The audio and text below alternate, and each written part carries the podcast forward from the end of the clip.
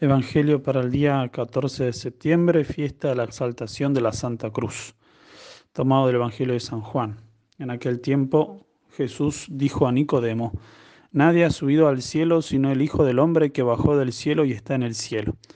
Así como Moisés levantó la serpiente en el desierto, así tiene que ser levantado el Hijo del Hombre, para que todo el que crea en él tenga vida eterna. Porque tanto amó Dios al mundo que le entregó a su Hijo único, para que todo el que crea en Él no perezca, sino que tenga vida eterna. Porque Dios no envió a su Hijo para condenar al mundo, sino para que el mundo se salvara por Él.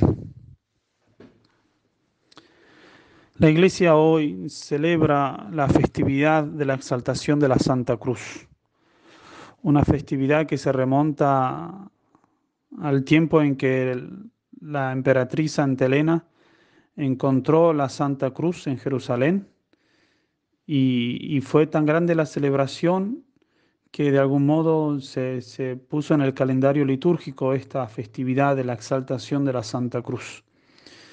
Pero más allá de los hechos históricos, debemos recordar hoy una enseñanza del todo importante, que es fundamental para nuestra vida cristiana. Cuando celebramos a la cruz, estamos celebrando básicamente el plan providente de nuestro Señor, de Dios, que quiere que nosotros pasemos por dificultades, por cruces, por problemas, para que entremos a la gloria, es decir, para que entremos al cielo. Por eso hoy celebramos de algún modo ese plan providente y hoy estamos como queriendo manifestar que estamos de acuerdo, es decir, que queremos cumplir aquello que dijo nuestro Señor en el Evangelio. Si alguien quiere ser mi discípulo, que se niegue a sí mismo, que tome su cruz y me siga.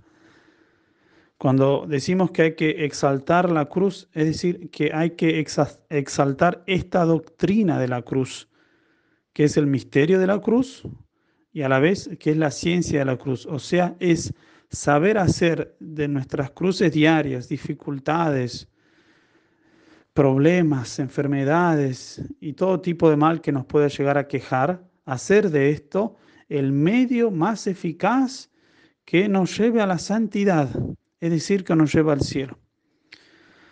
El sufrimiento viene en primer lugar como castigo. Cuando nuestros primeros padres cometieron el pecado que llamamos ahora el pecado original, Dios los castigó con el sufrimiento y les dijo bien claramente que iban a sufrir porque habían pecado y que la muerte reinaría porque ellos le dieron lugar, porque ellos desobedecieron el mandato divino. Ahora bien, cuando el Verbo se hizo carne, cuando la segunda persona de la Santísima Trinidad se hizo hombre en el seno de la Virgen María, nos enseñó con su vida y con su palabra que este castigo que fue causa, que, que, fue consecuencia del pecado original, que este castigo se vuelve ahora nuestra medicina. Es decir, que nuestros sufrimientos llevados cristianamente dejan de ser un castigo y se vuelven remedio de salvación. Por eso la cruz que era una maldición, por eso decía maldito que el cuelga del madero, se vuelve ahora una bendición, como lo vemos todos los días, cuando los sacerdotes nos bendicen, que nos bendicen con el signo de la cruz.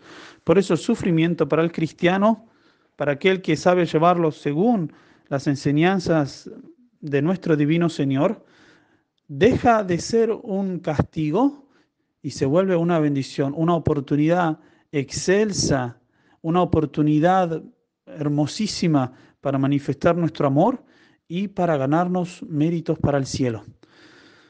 Por eso en, este día de la exaltación de la Santa Cruz debemos decidirnos a no desperdiciar ningún sufrimiento. Es decir, que, que nuestros sufrimientos diarios siempre dejen una huella en la eternidad. No vaya a ser que, que, suframos algo y que nos olvidemos de ofrecerlo a Dios. No vaya a ser que, que suframos algo con mala cara o quejándonos. Y entonces desperdiciaremos nuestros sufrimientos, entonces no entenderemos la ciencia de la cruz ni la pondremos en práctica.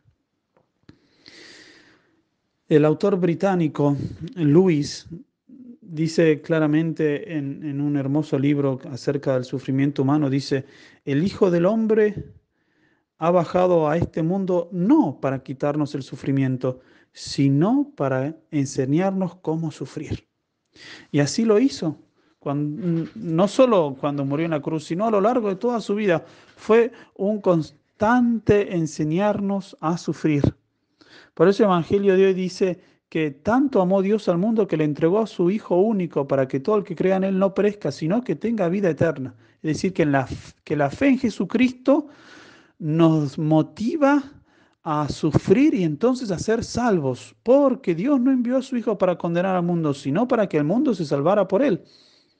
Es decir, que Dios, Jesucristo, no vino a este mundo para, para, para hacernos más sufrir, sino para que usemos de nuestros sufrimientos como medio de salvación.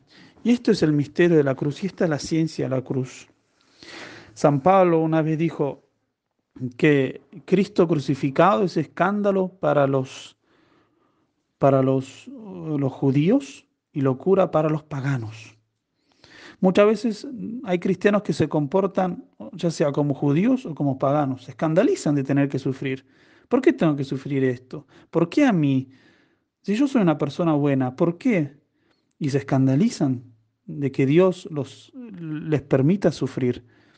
Otros son como los paganos, es decir, que les parece una locura sufrir y quieren evitar el sufrimiento a toda costa, incluso eh, cometiendo pecados. Y les parece que hay que hacer, que hay que vivir de tal modo que podamos evitar el sufrimiento a toda costa. Por eso hoy hagamos el propósito de no comportarnos como judíos ni como paganos. Es decir, mirar la cruz, mirar nuestros sufrimientos, nuestras cruces, nuestras penas, nuestras dificultades, con alma grande, con alma cristiana, y dispongámonos a sufrir que nunca estamos solos, porque Él sufrió primero por nosotros, Jesucristo. Que la cruz entonces que tenemos en nuestras casas, colgadas también a veces de nuestros cuellos o en nuestros vehículos, o en cualquier otro lugar, que las cruces siempre nos recuerden el misterio de la cruz justamente, que es saber hacer de nuestros sufrimientos tesoros para el cielo. Ave María Purísima, sin pecado concebida.